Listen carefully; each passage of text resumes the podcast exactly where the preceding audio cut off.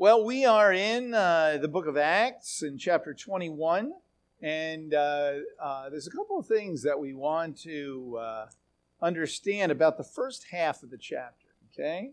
About the first half of this chapter. Now, this is, we're entering into the last part of the book of Acts, okay? Uh, where basically what's going to happen now is uh, Paul is going to go to Jerusalem. He's going to uh, get arrested in Jerusalem, and then he's going to be on his way to Rome. He's going to uh, stand before the Sanhedrin and then a variety of Roman magistrates. And that is the bulk of the rest of the book of Acts. Uh, these speeches of, of Paul and so on. And they're re- really very, very interesting. And, um, and so, chapter 21 is the story of what happens when he goes to Jerusalem. Today, we just want to cover the first part. So remember last time I, uh, he gave his impassioned speech to the elders of Ephesus, right? Remember, beware that wolves are going to come. Uh, make sure you attend to yourselves and to the congregation. I, uh, you know, and then he tells about his devotion to them so that that might be something they could emulate, uh, you know, and be motivated to to be like be like Paul. And then we saw just this emotional goodbye uh, when he leaves them, uh, and uh, uh, and then we come to chapter twenty one. So let's look uh, at the beginning of the chapter. And when it came about that we had parted from them and had set sail, meaning the elders of Ephesus, but they were meeting at Miletus, and they set sail. We ran a straight course to Kos, and the next day to Rhodes, and from there to Patara. And having found a ship crossing over to Phoenicia, we went aboard and set sail. And when we had when we had come in sight of Cyprus, leaving it on the left, we kept sailing to Syria and landed at Tyre and there the ship was to unload its cargo. And after looking up the disciples, we stayed there for a week, seven days. And they kept telling Paul through the Spirit not to set foot in Jerusalem. And when it came about that our days there were ended, we departed and started on our journey, while they all, with wives and children, escorted us until we were out of the city. And after kneeling down on the beach and praying, we said farewell to one another. Then we went on board the ship, and they returned home again. And when we had finished the voyage from Tyre, we arrived at Ptolemais. And after greeting the brethren, we stayed with them for a day. Then the next day, we departed and came to Caesarea or Caesarea. And entering the house of Philip the evangelist, who was one of the seven, we stayed with him. And this man had four virgin daughters who were prophetesses. And as we were staying there for some, to- for some days, a certain prophet named Agabus came down from Judea. And coming to us, he took Paul's belt and bound his own feet and hands and said, This is what the Holy Spirit says. In this way, the Jews at Jerusalem will bind the man who owns this belt and deliver him into the hands of the Gentiles. And when we had heard this, we as well as the local residents began begging him not to go to Jerusalem. Then Paul answered, What are you doing? Weeping and breaking my heart? For I am ready not only to be bound, but even to die at Jerusalem for the name of the Lord Yeshua. And since he would not be persuaded, we fell silent, remarking, The will of the Lord be done. So we can stop there. So Luke likes to give uh, a little bit of a travel log. Uh, there's actually a chapter coming up. I'm not even sure we're going to even give a message on it because the entire chapter is a travel log of uh, getting getting to Rome. you know, but he does describe, uh, you know, how they went. For us, the part that we're going to focus on is on several occasions, Paul is being begged not to go to Jerusalem. Now we saw this also in, um, you know, uh, in in chapter uh, 20, earlier in chapter 20. Uh, we read uh, here in verse, uh, just read it again in chapter 20 in verse 22. And now, behold, bound in spirit, I am, on, I am on my way to Jerusalem, not knowing what will happen to me there. except that the Ruach HaKodesh, the Holy Spirit, solemnly testifies to me in every city, saying that bonds and affliction uh. So this, the, the Ruach had spoken to him that this was going to happen to him, and we could say it was confirmed by these others that this is what was going to happen. The difference is, is that when this, when the Ruach spoke to him, you know, there was conviction that this is my destiny. This is a calling from God. For them, it was, oh no, we don't want anything to happen to you. And that makes sense. It wasn't, you know, uh, you know, they, they, were not being evil or, or bad or uh, ungodly. They clearly, what you see in these two chapters is the bond that Paul had with these congregations and with the people that he was traveling with. They loved him dearly, and they did not want to see, uh, you know, uh, anything uh, anything happen to him. So I think what we see displayed here is a great attribute that I thought, you know, we would talk about for just a few minutes here. And that is courage. Courage. It takes a lot of courage to do this kind of work. Paul had a tremendous amount of courage. You know, it's one thing to say, uh, you know, I'm following the Lord, amen, good. And, and, uh, and then to say, I know that like, you know, death awaits me, physical death awaits me or imprisonment uh, uh, awaits me. Most of us would rationalize this and say, well, then uh, obviously it doesn't make sense to go. You know, because there's a lot more work to do, and, and why would I want to endure something like that? It doesn't make any sense.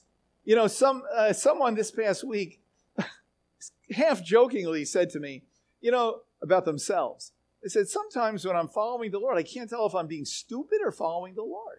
I thought, what a great. I said, well, you know, I'm going to go with following the Lord. Okay? Uh, and uh, uh, the, the reality is, is that um, when you look at things uh, simply horizontally, we might say, why did he do this? But what we see is that in Messiah Yeshua, he was not only being godly, he was, we would not just say he's not only following the way of the Lord, but his response to God was courage, uh, boldness, you know, conviction, uh, resilience, uh, not being deterred, you know, um, uh, being uh, uh, being resolute, you know, being strong, and and that of course comes from God, but it, it's really it, it's it's our conviction, you know it's interesting that you don't read courage as like a fruit of the spirit, uh, you, you know, but courage uh, is really uh, when we uh, embrace the Lord and we're sure of who He is and and we're sure of uh, you know our relationship with Him. Courage ensues uh, and and allows all of those the fruit of the spirit, spiritual gifts the, uh, the work that God has called us to do, uh, uh, courage is sort of like the, the overarching virtue, you know, over them all that allows them all to be able to manifest themselves, you know? And so I think that when we look at the first part of chapter 21, I think it's just a good opportunity for us to ask ourselves, you know, about uh, being uh, uh, courageous. Uh, you know, in uh, the Brit Hadashah, there's basically two words that are used to mean, uh, that are often translated courage. One means to, to be bold. Sometimes in some of our translations, the word dare is used. Like, no one dared ask him another question. Or did they dare to uh, go forward? That, that's this word that's actually, uh, that in other places is, it's translated as uh, uh, uh, courage.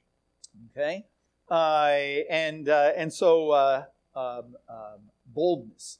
one place that's kind of well known, and it has to do with Paul's sufferings, is in Philippians chapter one in verse fourteen. Now, Paul wrote Philippians from prison. You you know, uh, and it's uh, and it's kind of uh, interesting what he says here.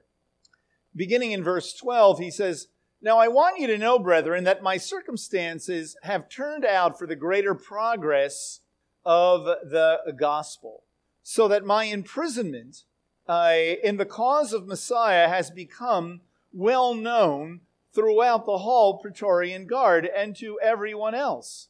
And that most of the brethren, trusting in the Lord because of my imprisonment, have far more courage or boldness to speak the word of God without fear. That's this word. They're, they're daring. you know, they dare speak the word of God. But isn't it interesting uh, that it says, because of my imprisonment? You know, it, it reminds me in another in another setting when he says that uh, you you know um, in Second Corinthians uh, when he says that um, uh, tribulation or troubles uh, uh, um, brings forth uh, the glory of God in us. you know, and so there's a relationship between his imprisonment and their courage. So, but that's the word. They're, they're, they're, they're courageous. They're bold uh, because they see him in this situation and that he sees that even though he's in prison, this is not, uh, this is not a deterrent uh, to anything. you know, usually if, if I'm uh, uh, talking about this passage, I usually say, what I would be asking the Philippian uh, congregation for if I was in prison, give me a big cake with a file, you, you know? uh, so that maybe then I could get out and then I could get back to serving the Lord. But he doesn't view it that way. He views the imprisonment itself as serving the Lord. See? And and so this engenders, you know, a courageous, a courageous attitude. Very important. So uh, we see that this boldness, uh, and then um, uh, interesting in Second Corinthians chapter five, we read the word courage again, but it's a different word. In uh, verse uh, 6. Oh, by the way, uh, you know, the verse that I was just uh, trying to remember was uh, back in chapter, in here in Second Corinthians 4.17, where it says, For momentary light affliction is producing for us an eternal weight of glory beyond all comparison. So it kind of reminds me of Paul saying, My imprisonment has been, you know, has engendered courage in you uh, you know, what we think is a negative oftentimes is a positive when we understand that God is in the middle of it uh, in, in all things. Well, anyway, so here in chapter 5 of uh, 2 Corinthians, in verse 6, it says, Therefore, being always of good courage, okay, and knowing that while we are at home in the body, we are absent from the Lord, for we walk by faith and not by sight we are of good courage. Some translations say we are courageous, actually. I say to prefer rather to be absent from the, from the body and to be present uh, at home with the Lord. Therefore, always we have as our ambition, whether at home or absent, is to be pleasing uh, to Him. So, Paul's courage and the courage of the people around him really, and since we're talking about him, his courage came from two places. One is uh, the uh, knowing where he comes from, knowing his, uh, you know, the calling on his life, and then recognizing the destiny uh, that that he had. His destiny, like our destiny, is Yeshua. That's that he didn't fear death. He didn't fear the imprisonment because he knew that was never that was not the end of the line. You know, uh, just like Yeshua did not fear death because he knew this is not the end of the line that there's resurrection, that there's new life, right? And so Paul uh, was resolute. He had a conviction to serve God in any capacity, no matter where it might be. And he also had a particular calling uh, on, on, his, uh, on his life. And so we see, you know, this courage. The same is true of the very famous Joshua passage, right? When you think about being courageous, be strong and courageous, right? Moses tells it to him and at the end of Deuteronomy, and then we read in the first chapter uh, of uh, the book of Joshua, after Moses is dead, that uh, now you're the man, Joshua. Be strong and uh, uh, be strong and and uh, courageous. Okay, so in Hebrew, aman is the word Uh, and, and it means, uh, just like the Greek word, frankly, be firm, be resolute, you know, be sure, have confidence, that, that kind of thing. And uh, not always, but oftentimes it's coupled with be strong, chazak, be strong and courageous. They kind of go together, you know. Uh, in a sense, uh, what Aman is, what, what the word courageous is doing is emphasizing strength, strong and courageous, right? Uh, and, and so uh, the same thing. And what about Joshua? Joshua knew his calling, his particular calling to take the people into the land, you know, that God would be with him and take the people into the land, okay?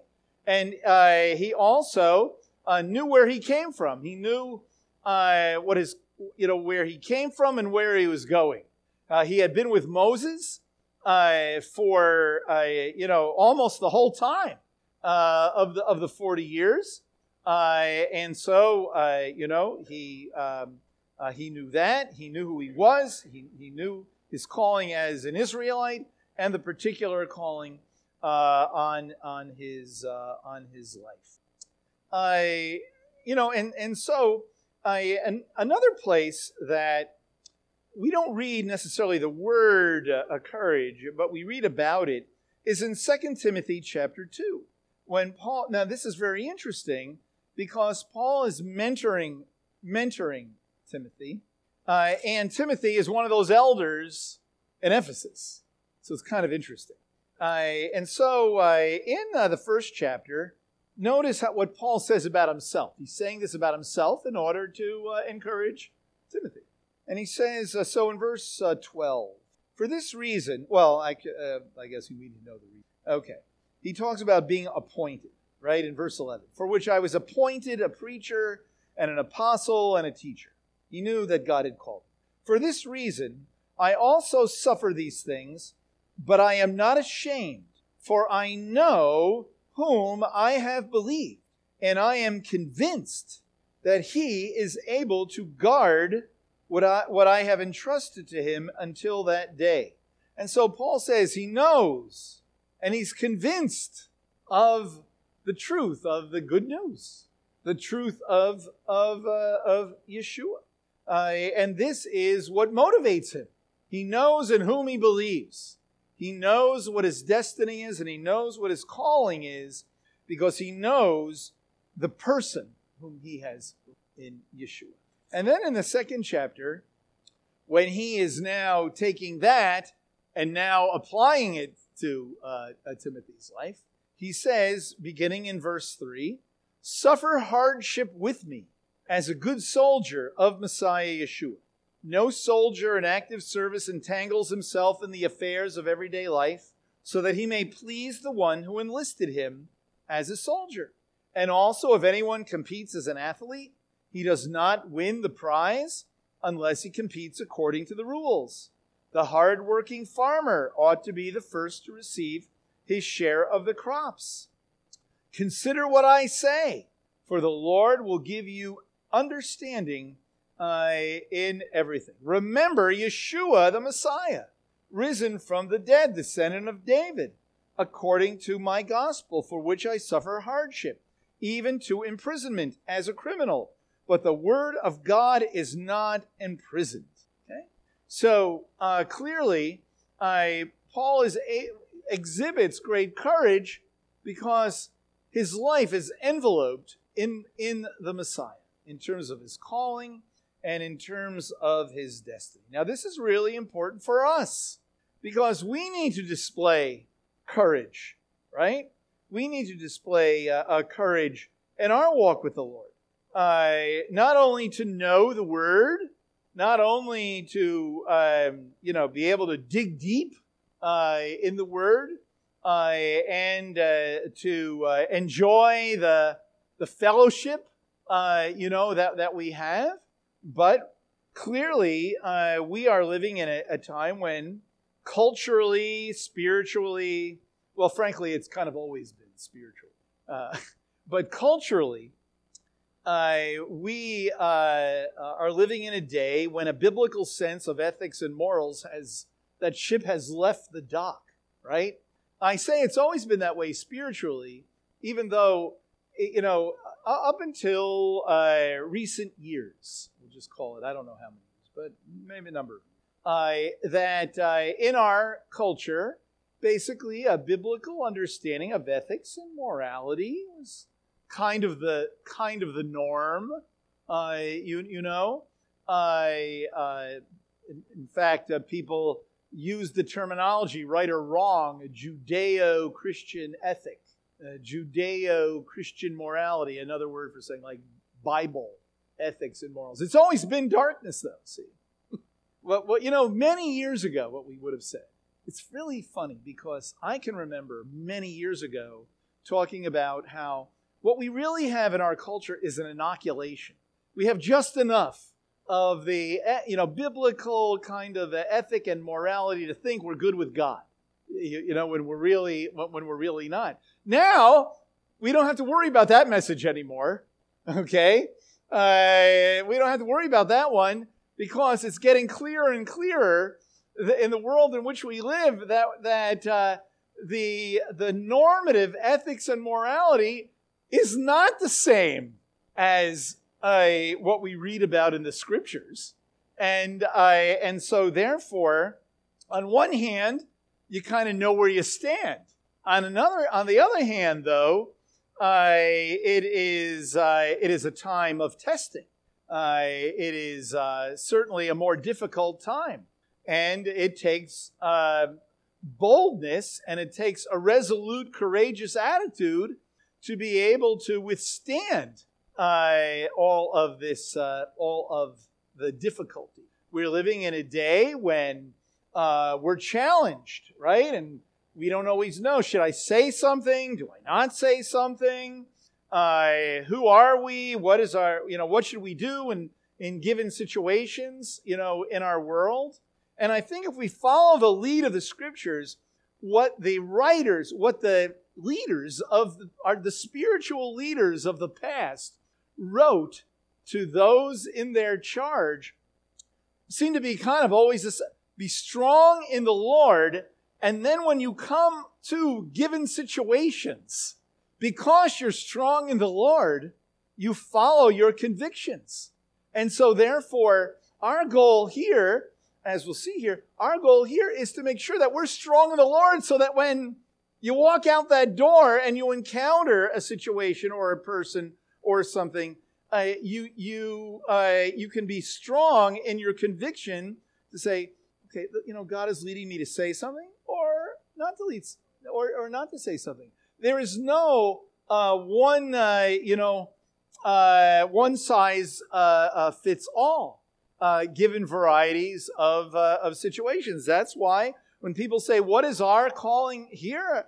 Here, communally, it's to be strong in the Lord it's to be strong and courageous. Communally, it's to make sure we know in whom we trust and to be strong in Him so that out there we're able to testify, we're able to share the good news with boldness and not be ashamed. We're able to speak into ungodly situations with boldness and not be ashamed, and to know when to speak up and when not to speak up. You know, Yeshua did not speak up all the time. Isn't that interesting? He did not speak up all the time. But when he did, uh, you know, when Yeshua spoke, people listened, as was, uh, you know, as we might say. And so, very, very important. You know, uh, again, I, I, know I keep turning uh, uh, here, but you know, in the in the uh, book of Hebrews, it's kind of interesting that you read, for example, in the third chapter. Here, uh, you know, the the uh, the writer of Hebrews or the the author who was this, who spoke this. This was a sermon that was written down. Here, these people were pre- under pressure to conform to a way that was not the way of the Lord. They they, they were pressured or persecuted, uh, ostracized, uh, had great difficulty, right? Uh, and uh, the the speaker uh, says this because Yeshua basically is greater than the angels, and because Yeshua is our great high priest, because of who he is, because he is the revelation of God to us, in chapter 3 it says, Therefore, holy brothers and sisters, partakers of a heavenly calling, consider Yeshua. Think about him.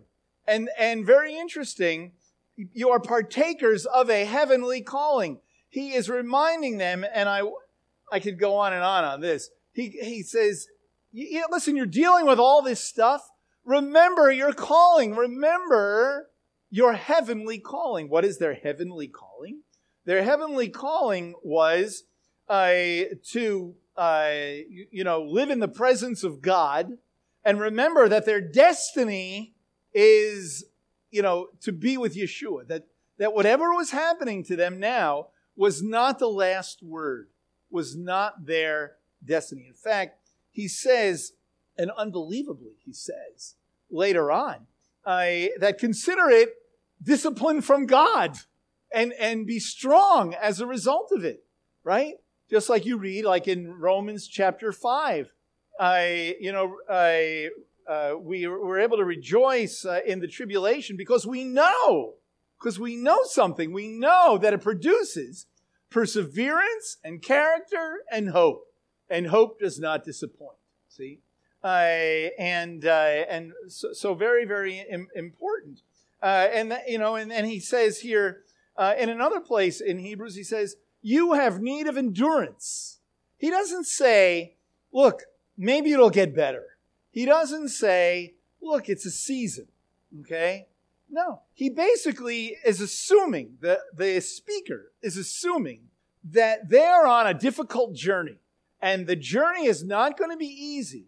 But because they have Yeshua as their Moses, so to speak, and because uh, they have now a new access to the very presence of God, they can make it to the end.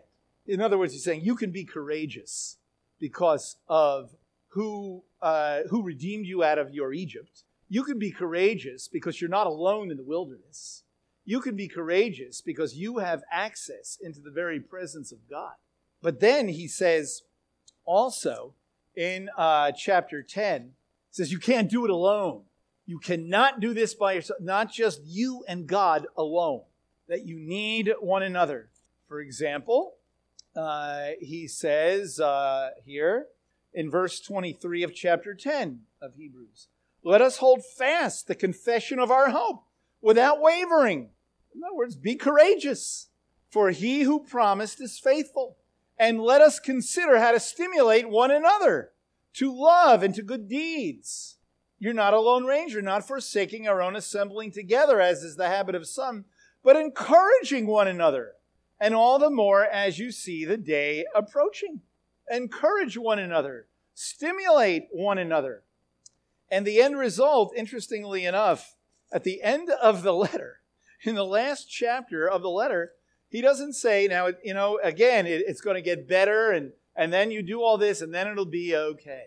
No, actually, what he says at the end of the day, when you have this courage to endure, and you remember who you are and whose you are, and you know you remember uh, all of this about Yeshua, this is the end of the day. Love, let love of the brethren continue.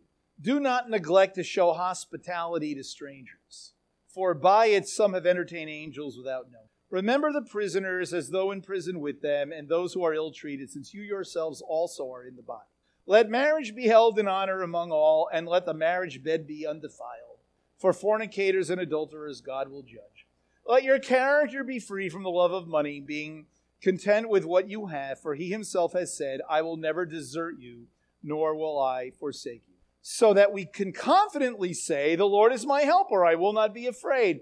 What shall man uh, do to me. So he says, at the end of the day, you will, you will display the alternative way of life. You will display godliness in the way that you all, you interact with each other.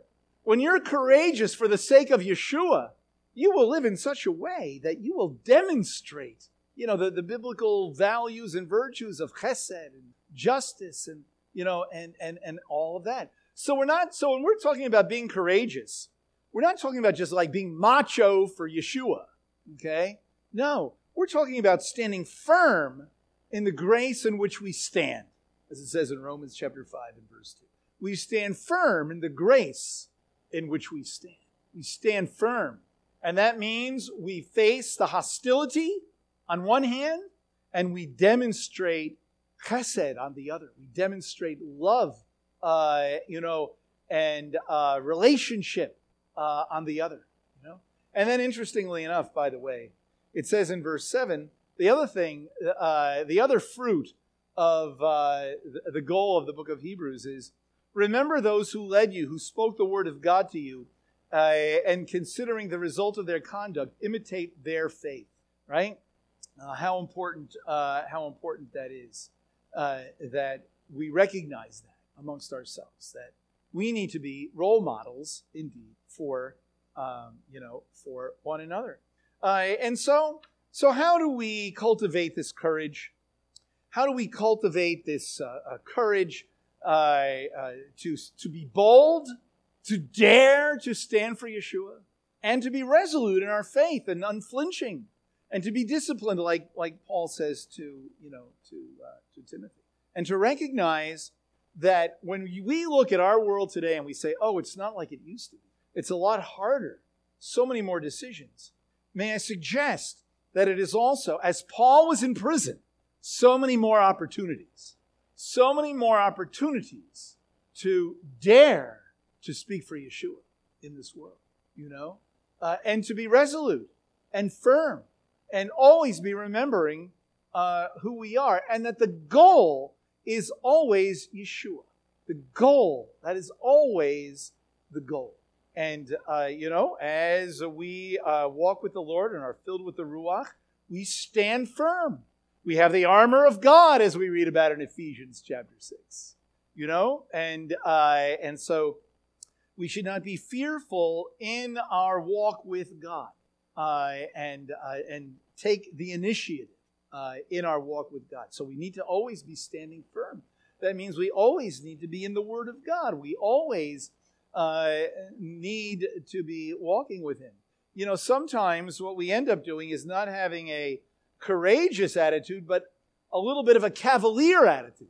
A cavalier attitude of, oh, you know, it's all okay, and, you know, it's, I, I, no, I don't read the Bible as much as I ought to, and uh, but uh, you know, in other words, not taking it seriously, not not taking it seriously. But you know, uh, to be like uh, Paul here, and to say, "I'll face whatever whatever comes my way." I, you know, as, as believers, we're all called to stand firm. Sometimes individuals have a particular calling to a particular thing, like Paul here. Not they weren't all called to go to Jerusalem and suffer. He was, right?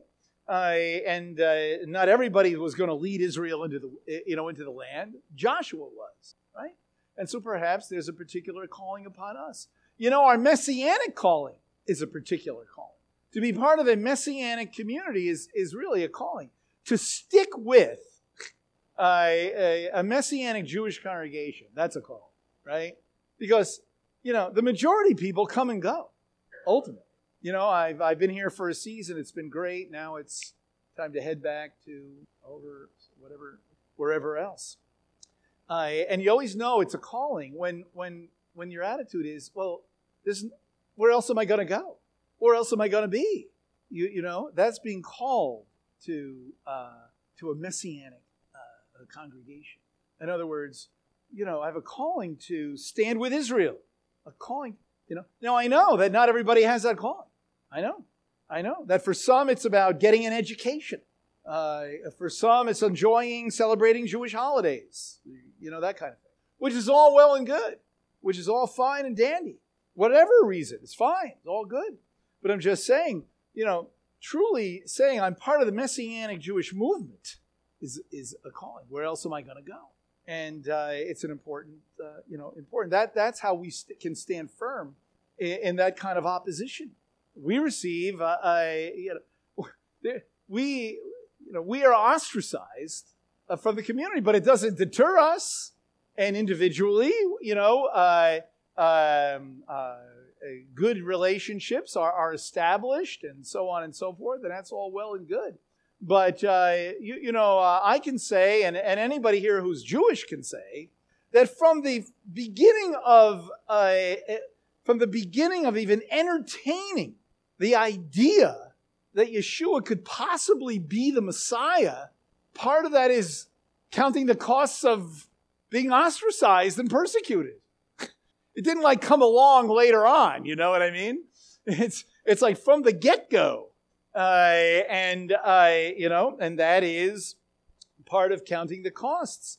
Uh, and uh, when you know that, when you know, okay, I know Yeshua is the Messiah. Where else am I going to go? I know He's the Messiah, and so I embrace Him, even though I understand that there's going to be great misunderstanding, maybe in my family or people at work or elsewhere. And we all, I'm sure, experience that in one way, shape, or form, right? But when we are convinced of the truth of Yeshua, there's nowhere else to go. And then sometimes, again, there's a particular calling. Just like when people have a calling to go to a foreign country, you know, where else can I go? What else am I going to do? This is what God has called me to. And the courage comes from being filled with the Lord and knowing who you are and recognizing uh, that calling in your life. You know, in Matthew chapter 13, uh, where you have uh, the, uh, the parables uh, uh, the, of the mystery of the kingdom, sometimes they're called. You know, the most famous one, of course, is the seeds, the four kinds of seeds, right? Well, it's kind of interesting that the seed that is received joyfully, but then uh, is lost because of, uh, of uh, troubles, what does it say? because it did not take root. That's what it says. Because the seed did not take root. It was received joyfully, but because it did not take root, when troubles came, you know, it, uh, uh, the seed was there was no growth, right? Uh, and so, how important it is for us to live in this world to make sure that we're anchored, that the good news and good sound discipleship takes root uh, in us you know? And so for us, uh, we know this courage comes from knowing the Lord, knowing that we're forgiven, knowing uh, that we're cleansed, knowing that our hope is in Him alone, right? You know, it says in Psalm 31 Be strong and let your heart take courage, all of you who hope in the Lord, who trust in the Lord. For being filled with the Spirit of God, by knowing uh, uh, God's uh, promise uh, that He will never leave us, nor will where we will uh, He ever forsake us. Okay, knowing that He's with us wherever we go, knowing that He who is in us is greater than He who is in the world. Right, um, knowing that He hears our prayers, and then having so many, such a cloud of witnesses as a testimony around us of godly people around us uh, who encourage us by the way that they conduct their lives. That is how we gain this courage. And so it's very practical. You know, uh, yes, we are living in a day when uh, we are surrounded by pressures, social, ethical, moral pressures to conform in ways that we know are not right. We need to be strong. We need to be courageous. We need to be anchored in Yeshua, and we need to be encouraged by one another so that we will stand strong and we will endure, endure to the end. Uh, Lord uh, God, uh, I pray for us that we would not uh, become um, that we would not become despondent or like uh, depressed or sort of throw in the towel. And I pray, Lord, that we might know what you've promised and what you have not promised.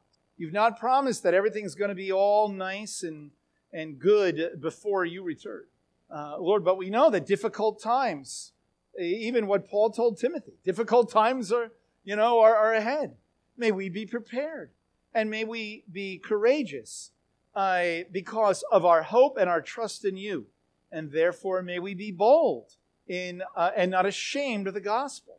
And may we understand that what we're to be bold in is godliness and the good news. And what we are to be firm and resolute on is our hope uh, in you. And so, God, we pray that whatever, uh, whatever battles we may be facing in this world, in our culture, in our towns, in our country, in our world, that we would, we would not be beat down by it, but that we would see all of it as an opportunity to testify of your reality and that we might live in such a way to demonstrate and pray Messiah's name. You know, I was saying to somebody uh, this week, it's kind of interesting when Yeshua came, you would think, I mean, you would just think, if you, if you didn't, you know, already know a lot, you would think, well, uh, the people that he would have wanted to attract would be like the Pharisees. Would be like, I, am here for you, you know? And it's just kind of interesting that the people that followed him around all the time were like the wrong people. Wait a minute, right? The people that followed him around all the time were the sinners, the outcasts, right? And, and they recognized that here's the, he's the holiest man in the world. And he wasn't pointing fingers at them, he was living in such a way and speaking in such a way that was attractive uh, uh, to them. And so may we be bold in that kind of way. May we be attractive uh, in that kind of way. May we not be ashamed of the good news in that kind of way, so that people will will want, you know, the living water. Something